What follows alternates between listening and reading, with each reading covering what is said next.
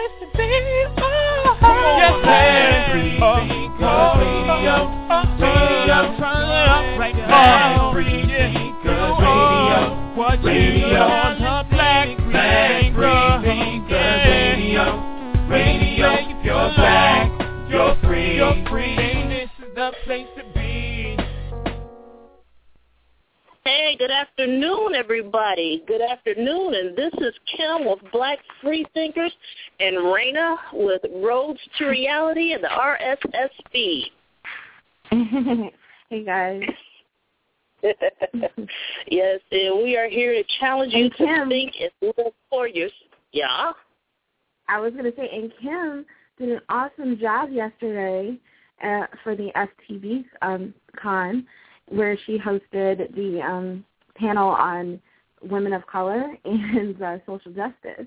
She did an awesome job. So, Well, thank you very kindly. I you appreciate it. for that.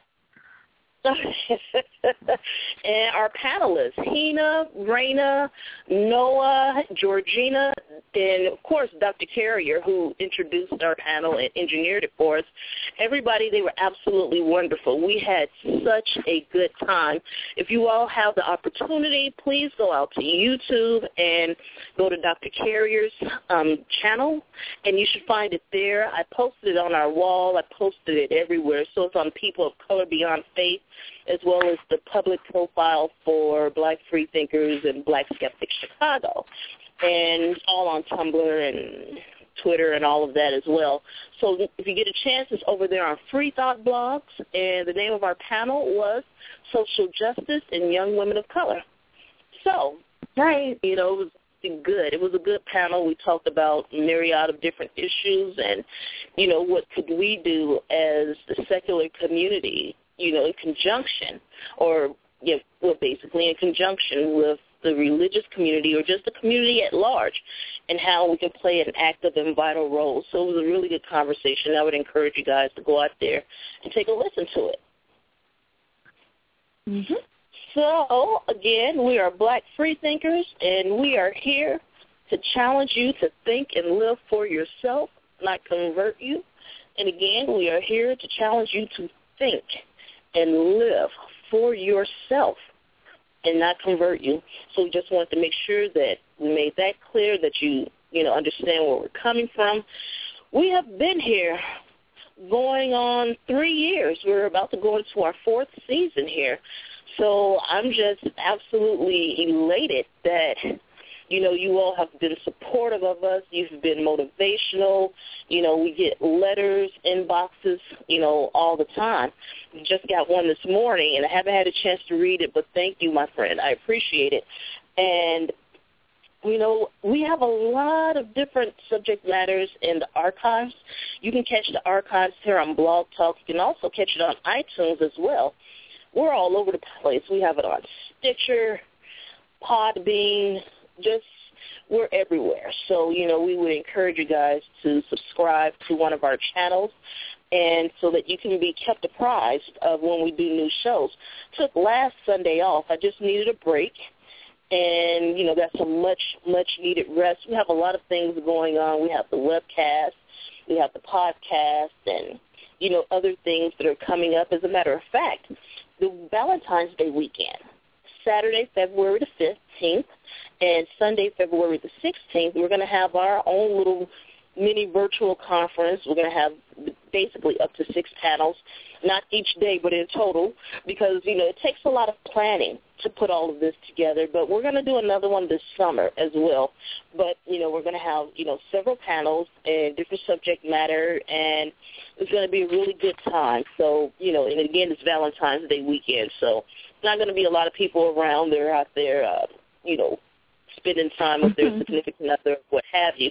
But we just wanted to bring something back and give something back to the community, especially those that have supported us over the years.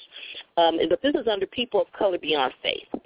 So I just wanted to make sure you all understood what you know what banner that was under, but we wanted to give something back, and we also understand that there are some people who can't um, come out for you know varying different reasons. You know, so this is our way of having something there for you to enjoy at your own leisure. And so, you know, again, we thank you for that. Another project of People of Color Beyond Faith is October 11th and 12th of this year, 2014.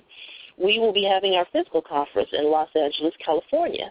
This will be held at CFI Los Angeles, and again, the weekend of October 11th and 12th. So we've been announcing this since October of last year. So we've been trying to give you all one year's notice because we would love to see you. We would love to, you know, spend some time with you and, you know, we would like to be able to educate and enlighten one another because, you know, we learn from you guys as well. So we appreciate all the support that you've given us. And Baltimore, Maryland, at Morgan State University, they will be holding a philosophical atheism in communities of faith conference, and this is taking place April 25th and 26th. People of color beyond faith are, you know, we're sending representatives. So Raina Rhodes will be there, Dr. Hutchinson will be there, and I will be there. Friday evening, we will convene a panel in which we can discuss you know, in a civil and productive manner, you know, our similarities, commonalities, what we can do to basically bridge the gap, um, social justice and community activism. That's basically what's going to entail that Friday evening. So we'll have a panel discussion. Saturday, Dr. Hutchinson will be giving a discussion along with a Q&A afterwards. So we look forward to hearing from you guys, seeing you come out, and more details about that will be coming up soon. So we thank Morgan State, and we thank jo- Joshua Stewart. Joshua Miller. Miller. It's, it's Miller. You, you always switch the names. It's so funny. Yeah. no, but Dr. Miller. No, Dr. Miller um, is is the principal planner of the conference and it's um, being hosted um, by the Department of Philosophy of Religious Studies and Philosophy. So. you know, I'm just changing folks' names, but I'm, I'm known for doing that. I will change your name in a heartbeat. but it, so anyway, you know, oh, next week's show, next week, February the 9th, Sunday at high noon, we will have Christopher Everett on the show. And he directed a documentary, Wilmington on Fire. Now, if you all go back to my Privileged Mutiny series, I did one called Inner City Blues. And in that particular podcast, I talked about Rosewood, you know, Black Wall Street, you know, Tulsa, all of these different things that happened. But I also talked about Wilmington, North Carolina, and that was one of the race riots that, you know, wasn't publicized very much. As a matter of fact, it was an insurrection. And it was the one and only insurrection that has ever happened on American soil and we went into details, but I just can't wait until we get Christopher on the show so we can talk about it in depth. And, you know, it took over a hundred years. It was covered up for over a hundred years. And, you know, basically in the 90s, like the mid-90s is when the government, the U.S. government, finally acknowledged what happened with that insurrection. So it's going to be a very, very good conversation. So I want to make sure you guys come on out and enjoy yourself, and it should be a really good time. Anyway, today's topic, today's conversation, which should be interesting, we're going to talk about church hurt atheists. Is there such a thing as a church hurt atheist? Uh, you know, yes. are atheists, well, I mean, but are all atheists church hurt? No. You know, uh, so, you know, what is church hurt and is it a real thing? And when I say what is church hurt and is it a real thing, I'm talking about an application to atheists as well as application to theists.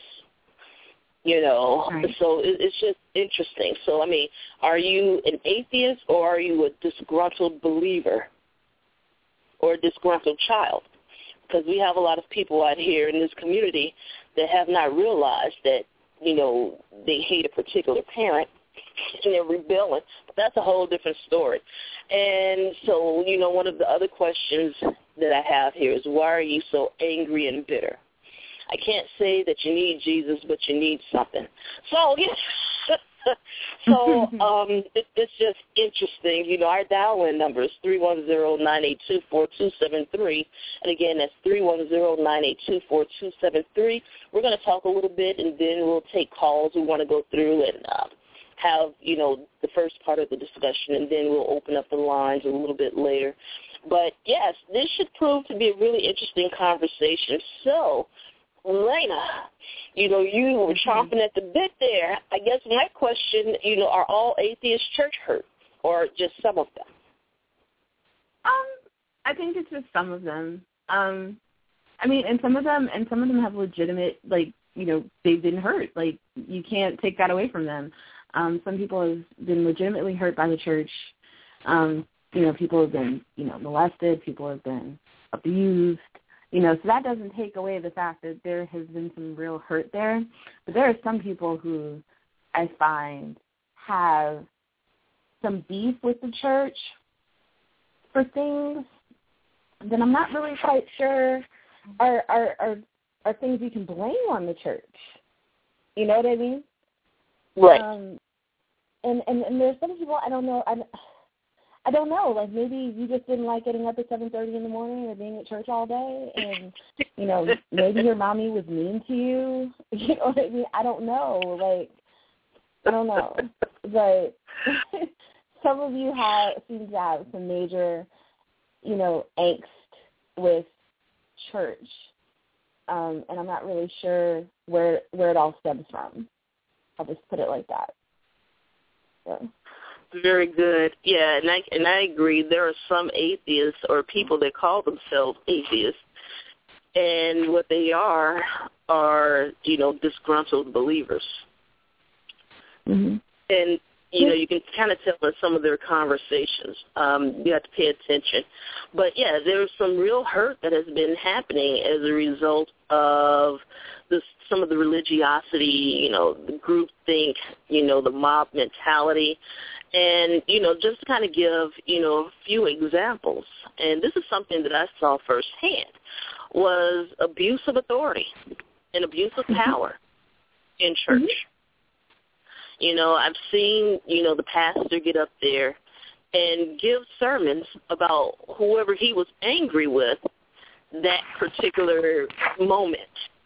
You know, it could have been someone who, you know, had not been tithing on a regular basis. It could have been someone who, um, you know, not giving the pastor what he wanted. You know, a business deal gone wrong. It could be someone that he wanted to sing in the choir and they refused. I mean, it can be any number of things. It could be absolutely nothing.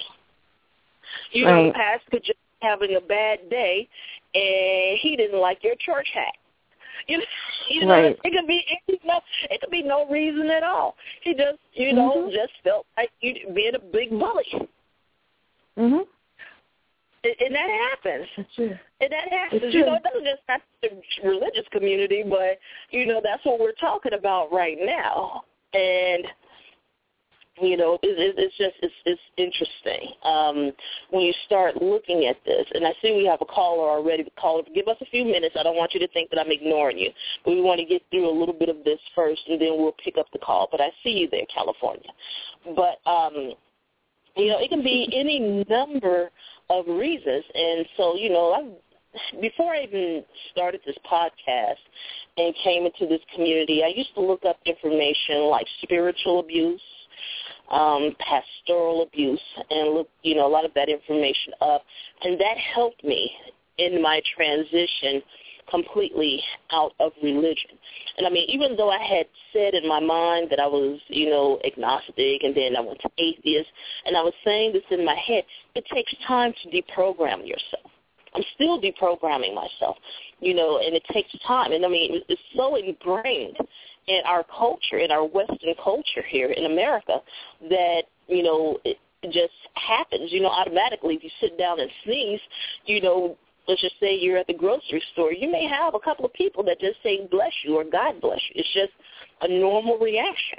There are some atheists that still say that, and I don't fault them. I mean, it's just the natural response. Personally, I say be well. And that's what I say. But, you know, going back to what I was talking about earlier about, you know, some of the emotional and verbal abuse that takes place in church, they basically, you know, justify it under the guises, you know, rebuke is better than sacrifice. Remember that line, Mhm. Raina? And so, Uh, yeah, I never actually heard it. I never actually put, heard it that put that way, but it, it sounds familiar to me. Yeah. Yeah. but you know that's one of the phrases. You know there are a number of different phrases, but that one in particular, you know, and, and actually that came from a Walter Hawkins song. Rebuke is better than sacrifice, and so it's just interesting on how some of this has come about.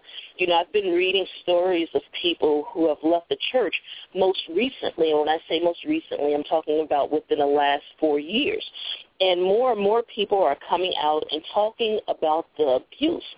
And when I see some of the people in the secular community, and we have some angry people, we have some people that are not quite so angry, but I just feel that we need some type of support group. We need something Yeah. because Well- we have. A, go ahead, hon. Oh, I'm sorry. No, finish your thought. I want you to finish your thought, and then I and then I'll. Okay, yeah. Sorry. Oh, no, no worries. But I was just saying that we need some type of support group to help some of these people make that transition out. Because, again, one of the things that we're doing under people of color beyond faith, as well as with black free thinkers, you know, we're trying to make a soft landing space, you know, a mm-hmm. nice, easier transition. You know, we can't make it easy for you because you have to go through that and deal with the changes that come with that on your own. But you know, I, I just feel that we need some more outreach. And one thing I will, you know, give credit to, they have the clergy project out here. Um, they have the therapy project, whatever, you know, they some kind of therapy project that they set up as well. And you have, what is that called? Grief Beyond Belief. And you have a lot of different Belief. organizations. Uh, The counseling yeah, project. you know, yeah. Right, exactly. And you know, you have these different, you know, um, organizations out here that are starting to understand that this is needed. And again, you know, we've talked about how therapy and certain aspects of that is frowned upon in general in the black community. You know, I'm not, you know, stereotyping us, but I'm just saying in general, but in particular, it's been embedded, you know, with a lot of religious people. And so, you know, again, that's part of shedding you know, that old skin, if you will, shedding some of those old thoughts, some of those old mindsets, because there are some of us that really could benefit from some therapy and understanding yeah. where the anger comes yeah. from, where the bitterness Agreed. comes from. Okay. Agreed. No, and and okay, and this is just going to be an observation of mine. I'm sure that a lot of people are going to disagree with me on it, but I'm going to share it. So here it goes. I, I personally, from my perspective, um, particularly in some of the black atheist circles, and this is not going to be popular. This is not going to make me popular, but I don't care about popularity. I just I gotta I gotta tell my truth. So, um, in some of these in some of these communities, I have noticed that there is a there seems to be a lot of resentment of black women, and particularly black women um, in, in, who are connected with religion. Um, and I I am not sure exactly where this comes from, but I'm going to tell you what my theory is. And part of my theory is is that because of you know the rate of single single motherhood, you know, in our community or what have you, and uh, and not just single motherhood, but just the reliance of parents, black parents, you know, using the church for things like child care and things like that. So there are some of us, um, some of us who've been using the authority of the church and the authority of God to basically rear our kids with, instilling the fear and what have you in them um, you know, using um, using corporal punishment and defending it with terms like, you know, spoil the uh, you spare the rod, spoil the child, um, and all of those sorts of things, um, and not relying on, you know, um, methods that are um, obviously more humane. You know what I mean? A little less disciplinarian, um, right. shall we say? And um, the church supports a lot of this, and and so because most of black people in this community are, are did to church in some way. I think that some people have have it have have sort of this this anger with all things religion or or people who are involved in religion that's somewhat misplaced. You know what I mean? Like yes, it's I not. Necess- it's it's not necessarily um, the fault of the church that your parents use corporal punishment. Now, don't get me wrong, the church does not help with that. You know what I mean? But it's not mm-hmm. necessarily the fault of the church, and it doesn't necessarily reflect on the on the black church as a whole. You know, the black church has has, has many faults, and there's many things that you can criticize the black church for. And we've done that on this show, plenty. You know what I mean? So yes. you don't have to sit here and to and, and to give us any sort of education on what some of the problems of the black church are. But there's a lot of things that the black church has provided that are good. You know, there are there are things that the black church has provided for black people when there was there was no else, nowhere else for black people to go. You know, to this day there are churches that provide jobs for people who come out of prison, who have reading right. programs, who have after school care, you know, who have daycare, you know, that you know, mm-hmm. provide you know social and emotional support for people who don't have access to psychologists. You know, and so exactly. I just think that like sometimes we have to think about where this anger comes from. Are you really angry at the church, or are you angry at your parents? You know, who right. picked up the belt? Was it pastor or was it your mother? You know what I mean? Exactly. Exactly, exactly, and I agree, and that's why I say we need to take time out to contemplate and to actually put all of this in its proper perspective. You know, are you mm-hmm. angry with someone in your family? Because I've seen this happen with, you know, a lot of people, in particular children, because, you know, there's a bunch of children in my family and I have a lot of friends that have children. But, you know, one of the things that I've seen is that if a child, in some cases, that the child would be angry with the parent, but would take it out on something or someone else. Mm-hmm. Because that was mm-hmm. what was convinced at that time. Exactly. And going back to you know what Raina was saying about, you know, uh, the use of corporal punishment, the use of um, psychological control and other factors that a lot of parents utilize to control their children and to instill fear and reverence and all of that in them. You know, they use the church and the Bible as the control mechanism. And a lot of, you know, children, when they grew up, and started realizing certain things, they got angry. And in particular, with some of the people in the secular community realizing that, you know, this is just my opinion, that the the whole Bible is nothing but mythology mm-hmm. and plagiarized mythology at, at that. It's just been mm-hmm. regurgitated over and over and over different names. And we've done a show talking about Mithras and Osiris and the other gods. You know, there are over 10,000 of them. And mm-hmm. basically, you know, there's some anger there. And I understand because I was angry too. I was angry at the time that I wasted. I was angry at myself at myself for allowing myself to believe, even though at the age of eleven or twelve, you know, I really stopped believing.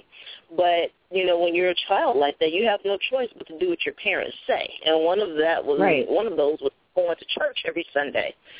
You know, right. and so a compromise because I was a pretty precocious child.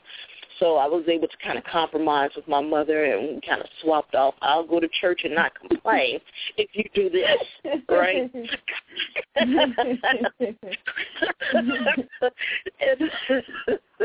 and um, you know, so those things. But I mean, some of the things that have happened in church, that you know, the offenses that have happened, they're very real you know, right. you know the people that are being molested, the people that have been taken advantage of, and you know I've warned on this show on several occasions about how some of these pastors, you know, are taking insurance policies out on their members, and there have been plenty right. of stories through the wire talking about how you know some pastors were putting hits on certain members that they had insurance policies on.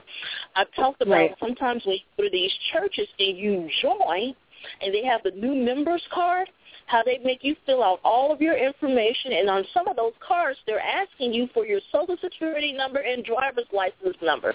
There's a reason right. for that.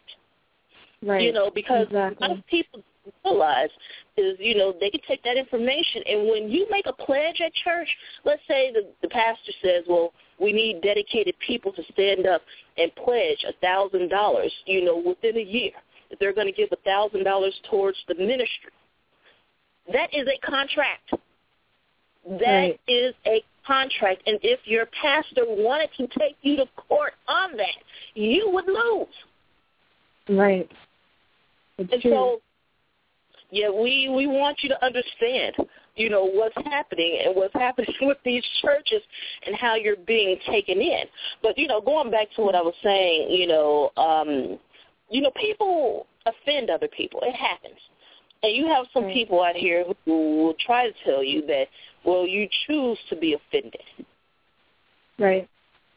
Okay. Well, yeah, okay, go ahead, Raina. Go ahead. No, no, no, no, no, no, no. no, go ahead. I know what point you're about to make, so go ahead and make your point. right, right, right. You know, you choose to be offended. Okay. Well, everybody is offended by something or the other. And, you know, I always do contrasts and parallels between the atheist community and the religious community. I can't help myself. I need for you all to see this stuff. And, you know, last year around this time, we had a rash of open letters. And in one of those open letters that I publicly denounced, as bullshit then and now. Ain't nothing changed. I just got more to add to why I think it's bullshit. But in one of those letters, you know, it was stating that if you have, you know, um, basically an issue, some type of disagreement with someone else in the atheist community, that you are to take it to that person, give them a call, write them an email, send them an inbox, you know, send them a, you know, get well card, what the hell ever, right? But, you know, not to deal with the situation publicly, even though the person may have committed an, an egregious public offense against you you're not supposed to respond in kind. You're supposed to go and talk to that person, right? Mm-hmm. That's that same church mentality. Because basically one of the things that you're taught in church, especially if it's the pastor or someone in leadership that says or does something that you take offense to, they say, take your heart to the ones who actually offended you and seek reconciliation. And if necessary, take godly and partial help. Same bullshit. Right. Why don't you stop doing crazy shit to piss me off? How about that? What say you, Raina? Um, uh, yeah. So I actually wasn't gonna. My comment wasn't actually related to anything that you just said. so if you oh, have I mean, more that you wanted go on to and say on about that topic, I, I I know if you have more to say, then I suggest you you continue because if I try to go on what you were just talking about, I will lose my point completely. So if you have more to say, then go ahead. No, come on, but go ahead and make your point. You know, I'll talk, you know, tag along with it. But yeah, but I had to get that okay. out because again, I'm looking at, you know, because I already know, you know, what's going through my head on on one, yeah. you know, hand regarding that. Yeah. But I had to show the religious part of it and show how this parallels because no, again, I, you know, understood. Yeah. Oh yeah. So go ahead. What were you gonna say? Um, so okay, I just wanted to say, okay, I just wanted to kind of tie all of this you know this the the behavior, particularly in the black church, you know, to to respectability politics. And we talked about it before. We talked about it, you know, from the Hebrews book, we um, you know, from um, moral combat, and we talked about godless Americana, and just this idea of um, trying to combat a lot of stereotypes and and uh, ignorant beliefs about what black people are you know, and um, that we're savage, that we, you know, that we're hypersexual and all those types of things. And, you know, I want I want people to understand that, you know, you know, under like we could we absolutely condemn any act any any sort of uh, you know physical discipline you know what I mean, that people use right. uh, on on children. Any type of fear, you know, any type of psychological manipulation, you know what I mean? To, exactly. to control children. You know what I mean? You should be or teaching adults. them what to do. Sorry, go ahead. No, I said or adults. I'm saying children and adults. Yeah, or right. adults. Right. Agreed. Agreed with adults too, but but particularly with children, um, because um, you know because we should be teaching them what to do um, with, by our own behavior, you know, and what not to do by our own behavior.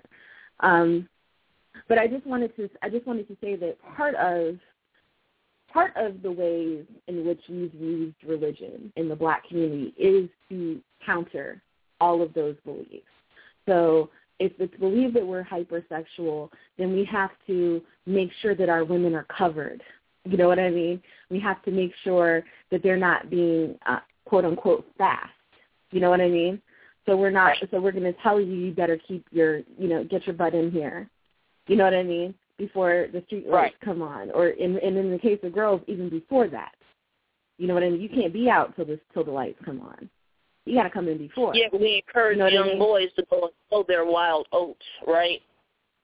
Yeah, I mean, it, it's it's that sort of thing, you know, and it's just it all of that behavior. It comes from somewhere, and so I feel like sometimes there are some of us, particularly in the Black atheist community, that put all of that on on you know mothers and and people who meant well you know what i mean? And even the church that you know most of the people who are in this ch- who are in the church they don't uh, have an understanding of where all of this comes from.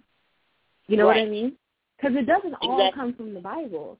It comes from somewhere. It comes from our experience with slavery. It comes from you know our experience trying to become fully accepted members of american society you know, to be accepted by whites who thought that we were beneath them. And so we had to demonstrate, you know, through these various things, through our control over our children, through the way that we tell them to, you know, we make sure that they're seen and not heard. You know what I mean? Exactly. The way that we were seen uh-huh. and not heard, made to be seen and not heard during slavery. You know what I mean? We had to do exactly. these things. in order to demonstrate that we were acceptable. You know what I mean? Exactly. Exactly. So we have to we have to understand where these things come from, and you know, obviously condemn them, but we have to have a certain level of compassion for people who are still in, who have these mindsets because they themselves don't know where it comes from. They don't know what they're perpetuating. Exactly. They don't know.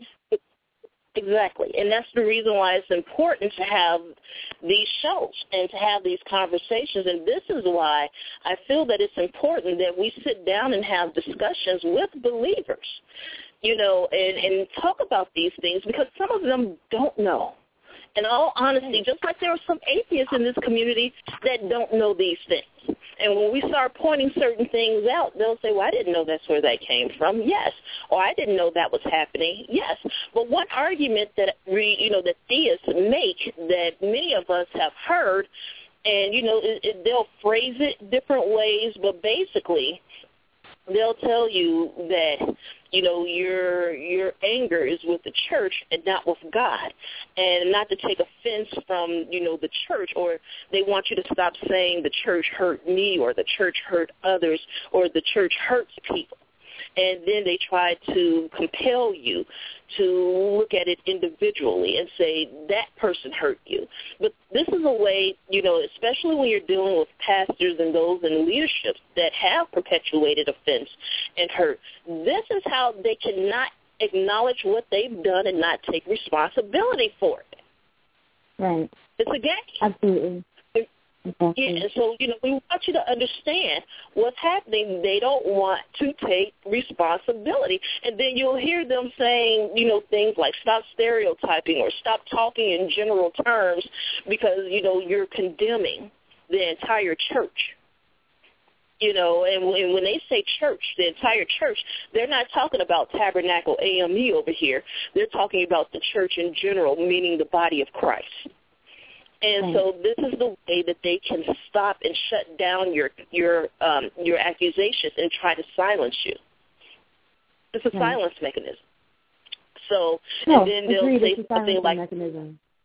Yeah, it is. It is. And then they'll tell you not to spread your hurt, to keep it to yourself and take it to the Lord in prayer. Mm-hmm. Okay? And so, you know, I'm just showing you, you know, what they're doing and it's just interesting how they try to twist it. You know, take words and meanings and twist it and, you know, jumble your thoughts up even more. You know, and it's just interesting. Um, no, not every church person hurt you, but you know, I've I've seen the argument from atheists in which you know they're talking about people attempting to turn this country into a theocracy. Now that I will fight against. You know, the separation of church and state. Yes, I do believe in that. It needs to be separated. They're both monsters, and putting them together is just an absolute nightmare.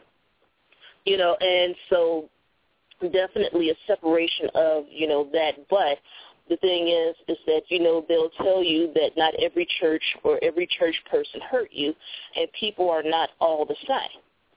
Now, that's yeah. true. That's true you know, and whether it's religious people or, you know, non-religious people. You know, not everybody is the same and not every situation and not every relationship is the same.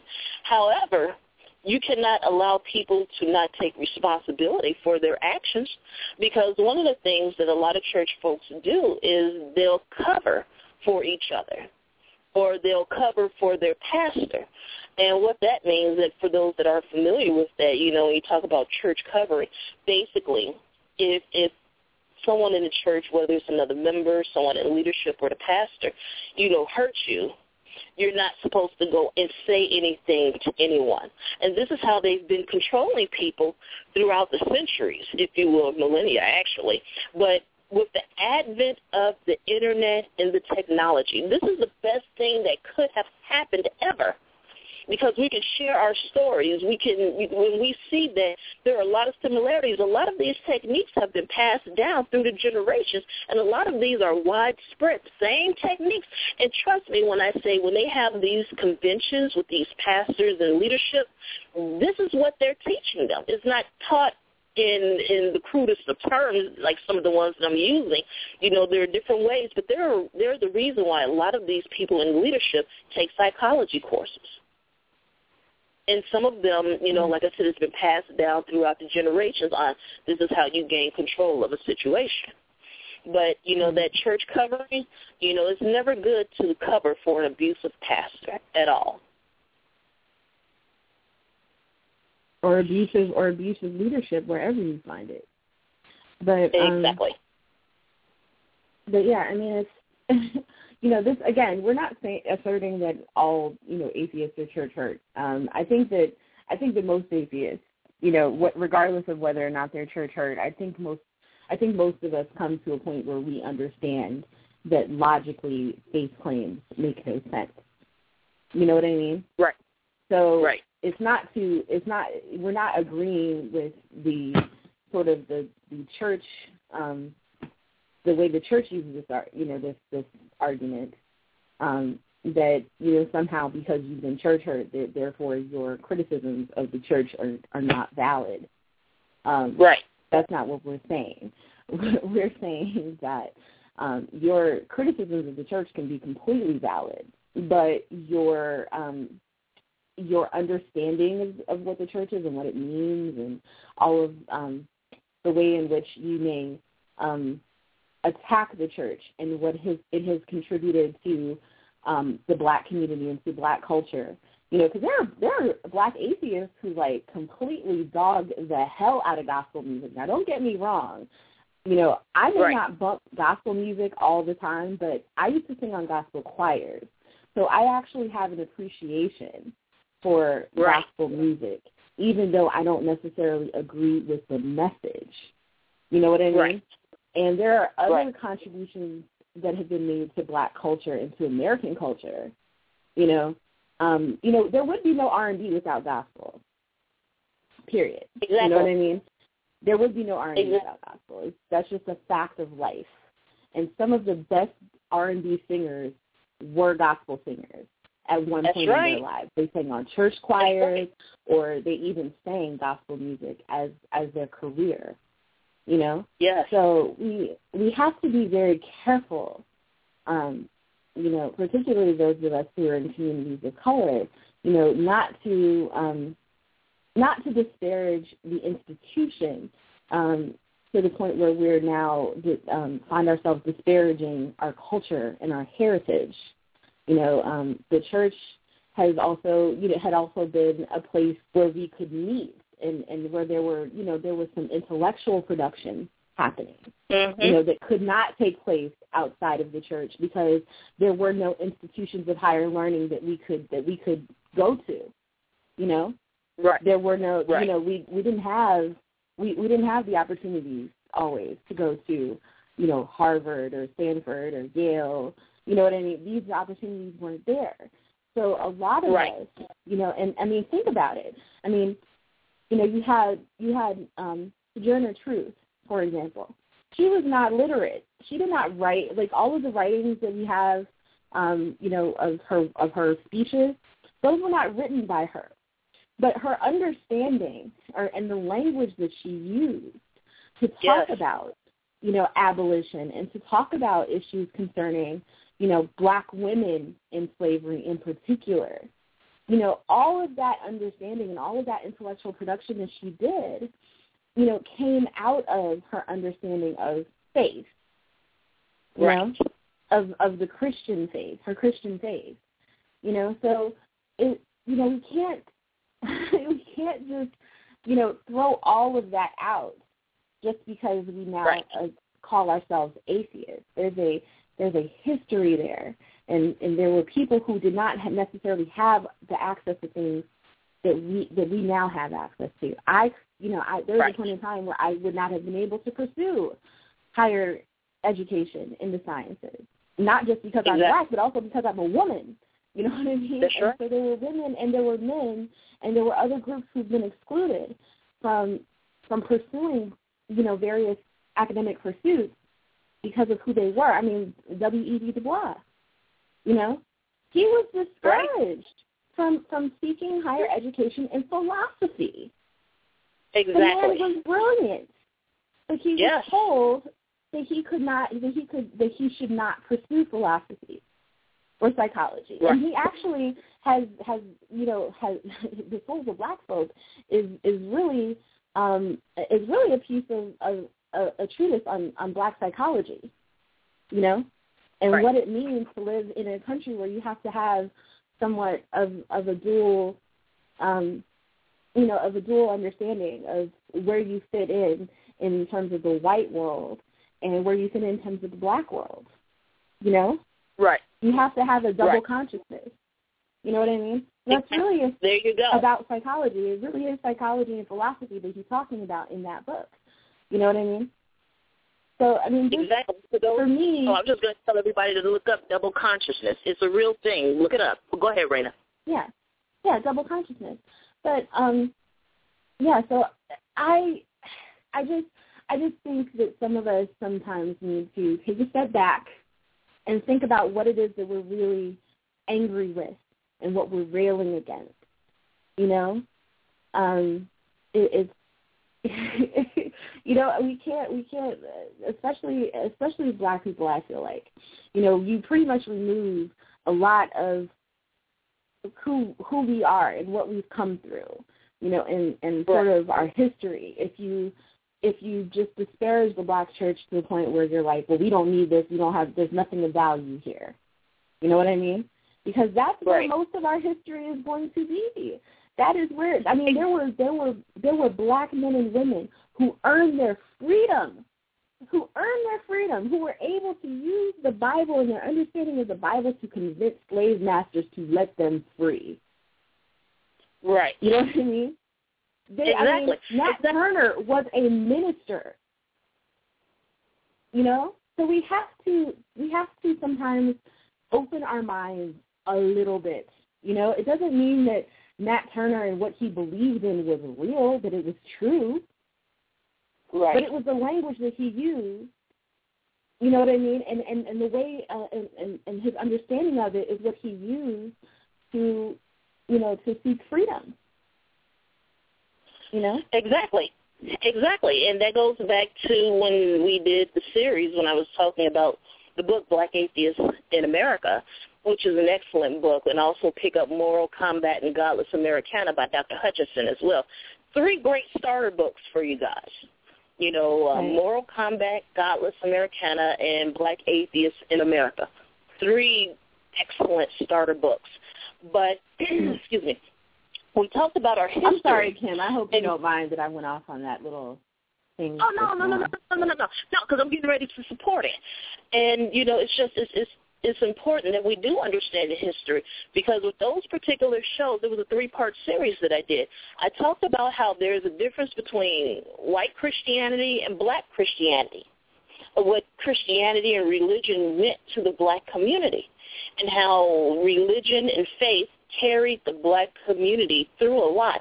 Now, they weren't always passive you know, no one wants to talk about, you know, the uprisings and, you know, um, how, you know, the slaves were always trying to run away and all of that. But, you know, basically, you know, you need to learn the history and understand why the church and religion in general is so deeply embedded in the black community. It's because I believe that black and maybe the Latino community, so those two particular communities, I think religion has been so intertwined into our culture that it is now part of our culture, and we cannot separate the two. Which is why it makes it even harder for us to go out to these communities and talk with them, and because it's like that's why they take personal offense when we talk about religion, because it's a part of our culture. It's a part of our history. It's a part of our. It's just hard to explain, but you will not find that in most other communities. You know, but you know, anyway, going back to you know what I was talking about a little bit earlier, I just want you all to start paying attention to those who present authoritarian type of nature, this authoritarian type of structure and hierarchy. We can't have that in this community because basically it sets people up to be abusive, it sets others up in a position to be abused and scared to speak out. And that's something that we've seen even in this community, people scared to speak out on issues that are very important and pertinent. Right. Yeah, so Yeah. Um yes, someone in the chat room yeah, I was gonna say someone in the chat room was saying, you know, religion was used as a tool to control the slave. And and yes, I mean no one's denying that slave that, you know, that particularly European you know, the European conception of Christianity was used to control slaves. But slaves did something entirely different with it. And this is what history teaches us too, that I think sometimes the church hurt atheists don't don't fully recognize. You know what I mean? Negro spirituals. You know what I mean? You know, we're not just, you know, entertaining songs that they sang Exactly. as praise to God. They they were they were maps. They were messages. Exactly. You know what I mean? exactly. To help people figure out their way to freedom. You know what I mean? There and a That's lot right. and there were a lot of churches that were involved in, you know, the Underground Railroad and, you know, Yeah. trying to help slaves who had escaped to freedom get on their feet. You know what I mean? Exactly. So we can't like again, we have to we have to do some some self education. You know what I mean? Um sometimes some of us, you know, so that we understand Right. We're always learning. so Nobody knows just everything. well, no, no, no, no, no. I just, I'm, I'm just talking about specifically in, in, in, rel- in, you know, with reference to this. I'm not saying anyone knows Oh. anything, everything. Oh no no no! I'm not. I'm just just, I was talking with- to the audience, just letting them know that Yeah. we're still learning as well. We're still being educated and enlightened as well. Yeah, no one, yeah, no one here knows everything either. The point, the point that I'm making is that some of us need to do some more self-education and become more aware of the ways in which slaves used, you know, the religion that we had been given, you know, in ways that were not intended. You know, Right. so Exactly. Yeah, you're absolutely correct. You're absolutely correct. And that's why it's good to have these types of shows and to put this information out there. You know, we post a lot of links. We put a lot of information out there, and we do that on purpose so that, you know, people will go and read, and we're hoping that we pique your interest to encourage you to go out and, you know, do some research and understand what's happening. Um, it's, it's just it's interesting, you know. It's interesting, and like I said, you know, I've done a lot of parallels, a lot of contrasts, and we've talked about a lot of different, you know, issues and a lot of different things. I was just gonna say, and yeah, and and, the, and, the, and that whole point that we just were on, it brings me to this to this Uncle Tom House Negro bullshit. You know what I mean? That I hear a lot in the secular community, and and, it bothers me when black atheists say it and black secularists say it, but it really bothers me when I hear white secularists say it. And let me let me help you to understand why. First of all, white people, because of white supremacy, have always been in a position where they are always trying to define what we are as black people. Exactly. Okay? So And that's the first problem. What is acceptable, what is unacceptable. You know? Who we are, what our limitations are. So that is the first problem that I have with white atheists doing that. The second problem that I have with that is these white atheists ha- who are saying that also have no idea about the history that Kim and I are talking about today. Dusty has no idea what he's talking about. I doubt very seriously that he's ever read Uncle Tom's Cabin. Exactly. Exactly. I doubt very seriously he's read anything that was not written by Hitchens or Haw- or Dawkins or Harris, honestly. And I'm Exactly. I'm just putting it out there. But the fact of the matter is is that he he he has no understanding of even what the character of Uncle Tom was in terms of that story, and he has no idea of who the man that Uncle Tom was based on and what right. his character was. That man was abused. He exactly. had integrity. He had personal integrity. And then the end at the end of his life, or towards the end of his life, when he when when he actually finished it and, and you know realized that his integrity was not going to um, actually help him, that his honesty was not going to protect him, you know, that his compliance was not going to protect him. When he actually escaped, you know what I mean? Exactly. To freedom, because he realized that none of that was going to protect him. So most people have no idea who that man was that the character was based on, and they have no idea what the character was. You exactly. I mean? And, so you know, that, to go on that, talking about the history of that, the, the the the meaning of Uncle Tom changed through the minstrel shows. Right, and that's what and I was so going to say. The, that's the third oh, thing okay, I was go ahead, go ahead, finish your point, girl. Go ahead. the third thing is is that yes, it did change through the process of the minstrel shows. It was it was it, because Southerners had this this narrative that they wanted out there, this idea that slavery was civilizing. The character of Uncle Tom was reviled in the South. They hated Uncle Tom yeah. in the book. That's right. They had to make Uncle Tom something something else, something laughable, you know, something less noble. Right. So Uncle Tom then became what people now think of an Uncle Tom as, which is you know someone who is a a race traitor for you know is is the way that it's used now. But the fact that a white man would think that he'd be able to first define what black people are and what their interests should be and then to go around labeling black said black people as you know race traitors or you know non race traitors is just absurd to me. Completely absurd. Oh, you know? Definitely Definitely. And you know what, you know, I have to address something in the room. Someone said, are you all sure you're committed to secularism? It seems some are apologists for the so-called black church. Hmm. I bet you this is someone that supports contradictions as well, who also supports Dusty and black Christians equal Uncle Tom. Jeremiah Camara. right. And what's interesting is this person has Marx in front of their name. Did you not know that Karl Marx was a vapid racist, but we won't go into all of that. And it's not so much about being an apologist for the church. And the only reason why I'm going to respond to this is because you put it in the chat room. Because otherwise, I'm pretty used to ignoring folks. I have no problems doing that. You know, some of your friends out there can tell you that. But the only reason why, um, well, you're speculating about us. So what's good for the goose is good for the gander. But anyway, um, basically when we're talking about the so-called black church, basically there has been a lot of good that has come out of the black church.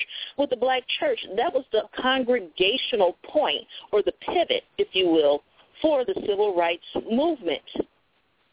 For the civil rights place. movement, it, yeah, the safe place. And basically the civil rights movement started way before W.E.B. Du Bois, but he's considered the grandfather of the civil rights movement.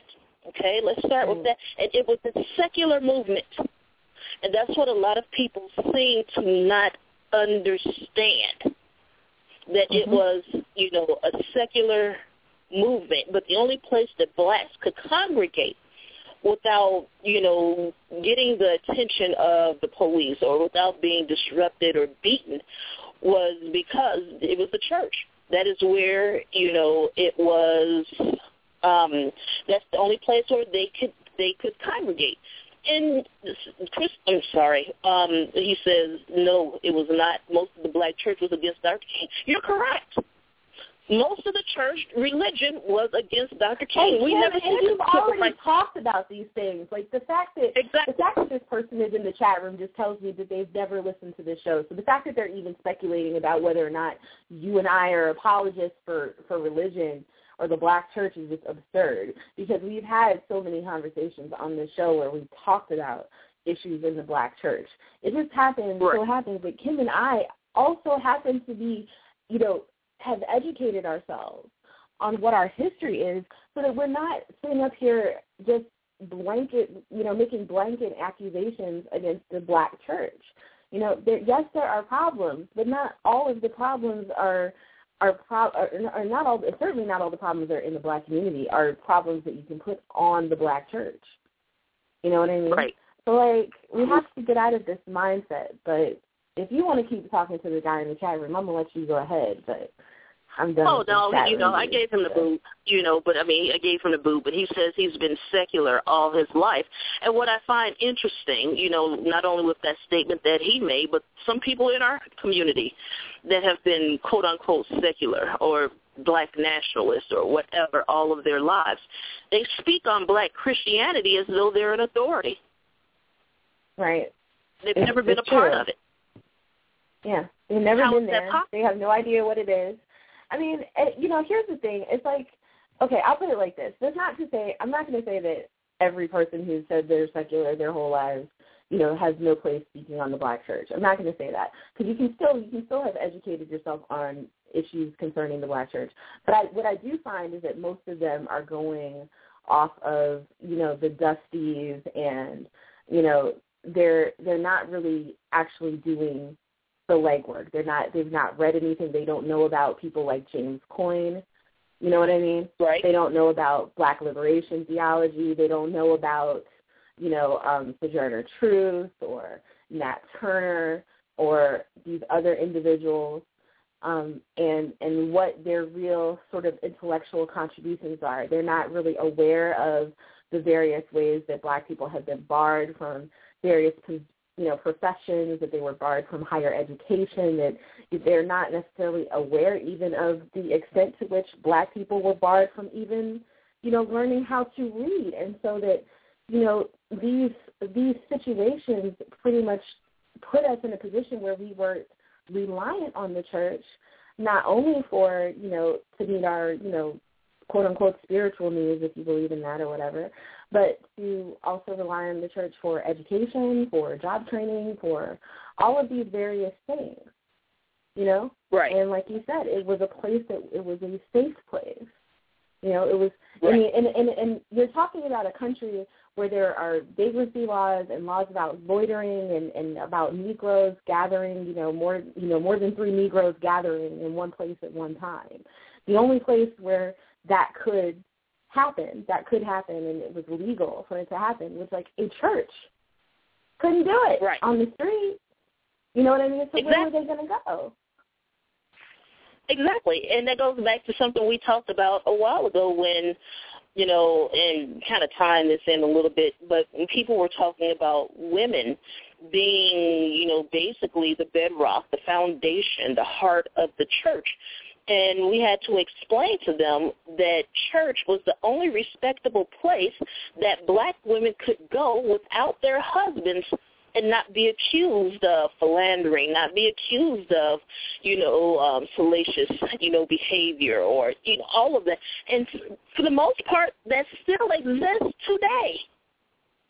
Right. That mindset. And so Right. Again, it's about going back to the history and understanding it. And so, you know, it, it's just interesting, you, especially with some of the atheists, you know. And I think I have a good idea of, you know, what was going on there. But um I just find it interesting. You know, it's about having a conversation. It's not about making blanket statements or anything like that. But you know, uh, there are a lot of angry and bitter people out here. A lot of angry and bitter people. We're just asking that Yeah. you know you try to evaluate what's going on with yourself and what's happening. Try to open your with- mind a little bit. You know? Exactly. Try try You know, to open your mind a little bit. You know, Kim and I are not recommending anybody go out and give their lives to Christ. That is not what's going Right. on here. You know what I mean? We don't. we're not asking you to. You know, we're not asking you to come to Jesus. You know what I mean? We're not gonna. Jesus. Go ahead. I'm sorry. We're not opening the doors to the church. You know what I mean? We're not doing any of that today. You know, um, if you're looking for that, you got to go elsewhere. You know, because we're not going we're not going to tell you to do that. Um, right. You know, but the thing about it is, is that you know we are atheists. We don't believe in, in in religion. I don't believe in religion. You know what I mean? But that doesn't mean that I don't I don't like I don't I can't associate with people that do or I can't care about the people who do. I can't or I can't appreciate the good things that come out of some of these communities of faith. You know what I mean? Exactly. And it's like going from one extreme to the other because you have some religious people that will not associate with anyone who's not a believer. You have some religious people who will not associate with anybody outside of their denomination. You have some believers that will not associate with anybody outside of their church. Okay, mm-hmm. and we're starting to kind of see the same thing in the atheist community. You have some atheists who basically, I'll just say this, they don't want to have anything to do with religion. If it has if it says believer of any sort, they automatically reject it as wrong. They automatically reject it as evil. They automatic, and I'm not just saying all atheists. I'm just saying there are some. You have extremes on both no, sides. Agreed. Agreed. And agreed. you know, we just you have to find that middle ground. You have to find that middle ground. Otherwise, you know, it's it's just we is is going to you know, turn into a war. And that's how some people see this. There are some people in this community that see this as a war. They will tell you that they are on the battlefield or in, just or in the trenches and, you know, all of these type of militaristic um, you know, descriptions. And yeah. a war against who? A war for what? A war against what? Either you're religious or you're not. You got some people that are in between that call themselves spiritual or agnostic or what have you. You know, with us, we don't care. If you want to be a believer, good, fine. But just understand what you're believing, why, and where it came from. If well, you're a non-believer, I want to say good, depending upon what it is that you're saying that you believe. Yeah, that's true. You know that's, yeah, I keep forgetting I had that's to throw true. caveats out there. You yeah, know, there's some know, caveats. You know, if you say that you believe in God, that you're you're essentially for loving your fellow man and affirming your fellow human beings. You know what I mean? Right. Then right. you know, then we can we can we can roll with each other. you know what I mean? Exactly. But if you're if you're Exactly. the kind of belief that says that if you don't believe in this way, then you you know you're not deserving of life, or you're not deserving of you know liberty, or any of those kinds of things. And obviously, we can't we can't rock together. But Right. you know, but there are some there are some atheists that are you know that are you know sexist or you know they're not they're not they certainly don't inspire an ethic of humanism. You know what I mean? And Right. and so we have to be wary of those folks too. But I just wanted to go back to, to something I was talking about earlier when it, in terms of like um, you know, going back to the church hurt thing and talking about like why, particularly in, in some circles in the black um, atheist community, why there's so much, you know, outrage and so much hostility, particularly against black women who are religious, you know, and Mhm. um, and we talked about Jeremiah Camara and the whole like black Uncle Tom thing. And so, and I, and I think this is somewhat a, a mixture of respectability politics, but um, Mhm. but also um, again that some that resentment and and some of it comes from um, a belief in patriarchy. You know what I mean? But Mhm. um, you know, again, most of the most of the church is populated mostly by black women, the black church. You know what I mean? And um, black, you know, um, you know, even though, and and this is the thing that I think that we have to talk about first. Although black women head a lot of of homes and a lot of families, that does not mean that our our community is matriarchal. That is not what that means. Our community is still, very much patriarchal because even those same women who are mothers and heading their families are still very much um, interested in in having masculine, you know, leadership or masculine power. And a lot of them who don't have that in their own homes turn to pastors and reverends and deacons and whatever for that sort of patriarchal influence. You know what I mean? Um, and that's part of why there's so much reverence for pastors, you know, in in the black community. So that let's just dispel that myth right out right out front. Just because women are in charge of homes does not mean that they have matriarchal power, you know, um, or that their community exactly. is matriarchal.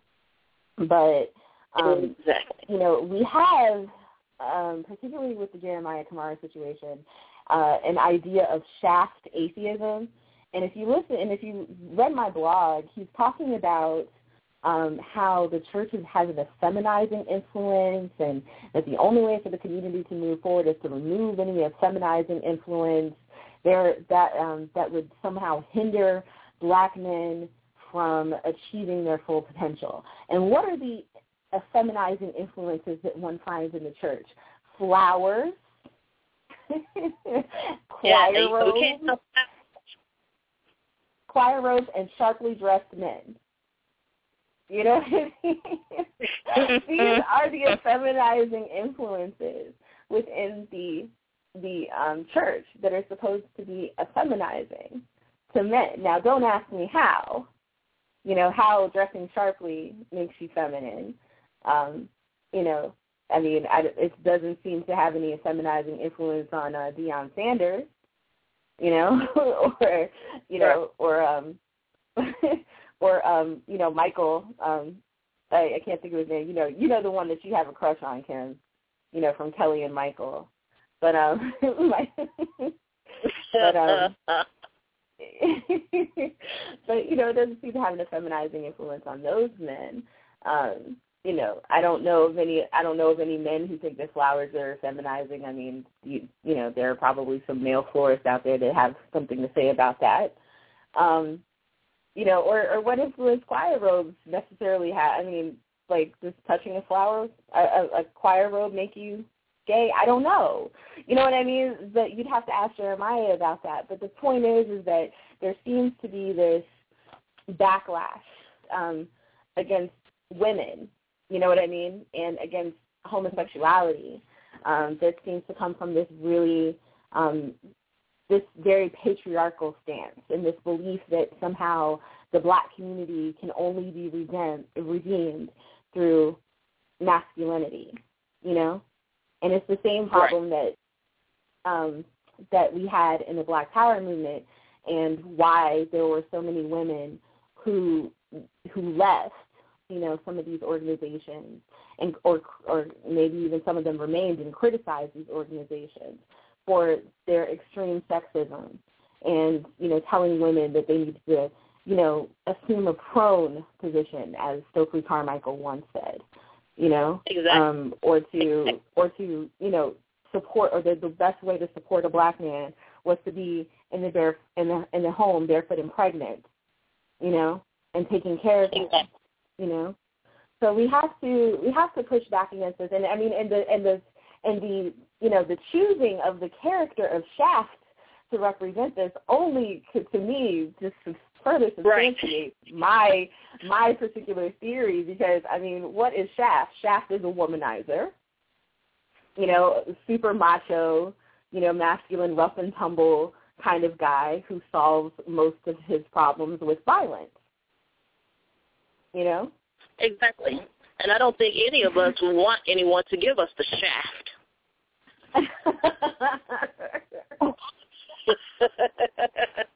so it's just oh. interesting. Um, you know, and, I mean, again, I mean, do you understand what I'm saying, Kim? You, oh, you get I what I'm perfectly. saying? I'm just playing on word. That's all. Yeah, I know, no, I know. you know, but, but I, no, think, I think that some of us just need to be aware of of that too. That there's, like I said, I think there is some some resentment of black, you know, womanhood or black, you know, of black women in this community that drives some of the church hurt, you know, behavior that we see, particularly in the black atheist community. I can't speak on necessarily the larger community because I'm I'm not entirely sure where a lot of that comes from, but the only thing that I can think of um, is that there, you know, is this post 9/11 environment, and you know, just you know, some of the fact that there are fewer issues, I think, for those in the larger community who who have, you know, white, you know, privilege, who have, you know, economic privilege. You know what I mean? They don't have very many mm-hmm. other issues to focus upon. You know what I mean? Um, other than Exactly. you know religion. And I want to make sure we clarify when we're talking, we're not just talking about black male atheists. You know, there are some females in the community that feel the same way. absolutely no, I agree. I agree. No, it, it's not just a, a male problem. I'm just I'm talking in, in general. But yes, there are some black women who are also of that mind that you know black women are you know they're that they're I've I've I've actually seen some of them say that like black women are kind of stupid that they're kind of you know cultish you know that they um, Right. that they don't really think for themselves you know what I mean I've I've basically seen them say things like that and it's like wow aren't you a black woman now you know and and I think and I think part of that and I was going to say, and I think part of that is also bolstered by the fact that in this community there's a lot of that sort of exceptionalism. You know there what I you mean? go. Like, I was getting ready to go have there. like I was ready to go. yeah, okay, cool. We're like in each other's heads today. That's funny. But you know, we have like not only like American exceptionalism that we're dealing with over here, but we're also dealing with like you know this atheist exceptionalism that because we've come out of belief that we're so much more intelligent, you know, than the next Right. person. Right. Exactly, and we kind of hit on that yesterday um, on that webcast. And you know what I wanted to say yesterday, but I didn't. But I'll say it today. You know, the Dunning Kruger logical fallacy runs on both sides. You know, that's that illusory superiority. So you Right. know, I would encourage to go out and look that up. You know, some philosophy for you today, but it runs on Right, both and sides. it's exactly And- why, and it's exactly why some people think that social justice, you know, that uh, that uh, that giving out, you know, copies of the God Delusion is acceptable social justice activism, and I argue that it's Right. not. You know, especially when you're talking about giving out copies of the God Delusion to imprisoned populations. How in the world is that acceptable Yes. social justice when you're talking Oh, about my imprisoned populations that are full of people who have who have issues with literacy to begin with? You know what I mean? right.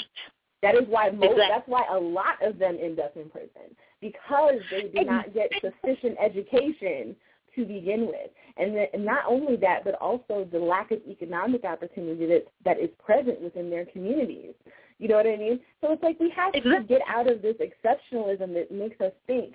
You know, a, a lot of us atheists on this side condemned churches that gave out electronic Bibles to Haiti earthquake victims we condemned them because we said, why would you give someone an electronic Bible instead of food that they can consume? Exactly. Why would you give them that instead of medicine?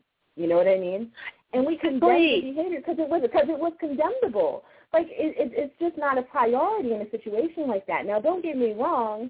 You know, I'm sure that that maybe having access to the Bible for some of those people was probably comforting or whatever. You know, I'm not defending it. I'm just saying maybe it was comforting to some people, and maybe someone could make that argument. But the the the emphasis should be on food and other aid that will, uh, you know, immediately take care of their needs. And when we condemn that behavior and then we turn around to give out copies of the God delusion and not consider the more immediate needs of those who are imprisoned in terms of lack of skill, lack of, you know, literacy, Uh, lack of economic Yes. opportunity and things like that. We are no better than those Christians that we just got finished condemning a few years ago. Thank you, thank you, thank you. And I gotta, I gotta say something about that because you know what I find interesting, and just kind of add on to what you said. By okay, there's a reason why they give your children these tests throughout certain years in school, like first grade and a third grade and a fifth and sixth grade. If your child is not reading at grade level by the fifth or sixth grade, that is how they determine the number of prison beds in prisons that they're going to build. Right. I need for you all to hear that Mhm. It's and true. to understand that. It's This true. is how they put those numbers together. This is what is called projections and forecasting. Mhm. Okay? And in some this cases, is how some cases outright quotas, and in some Exactly. cases outright Exactly. quotas. There are some Right, states because- that are under an obligation to lock up a certain number of individuals because they have contracts with private companies that run these prisons.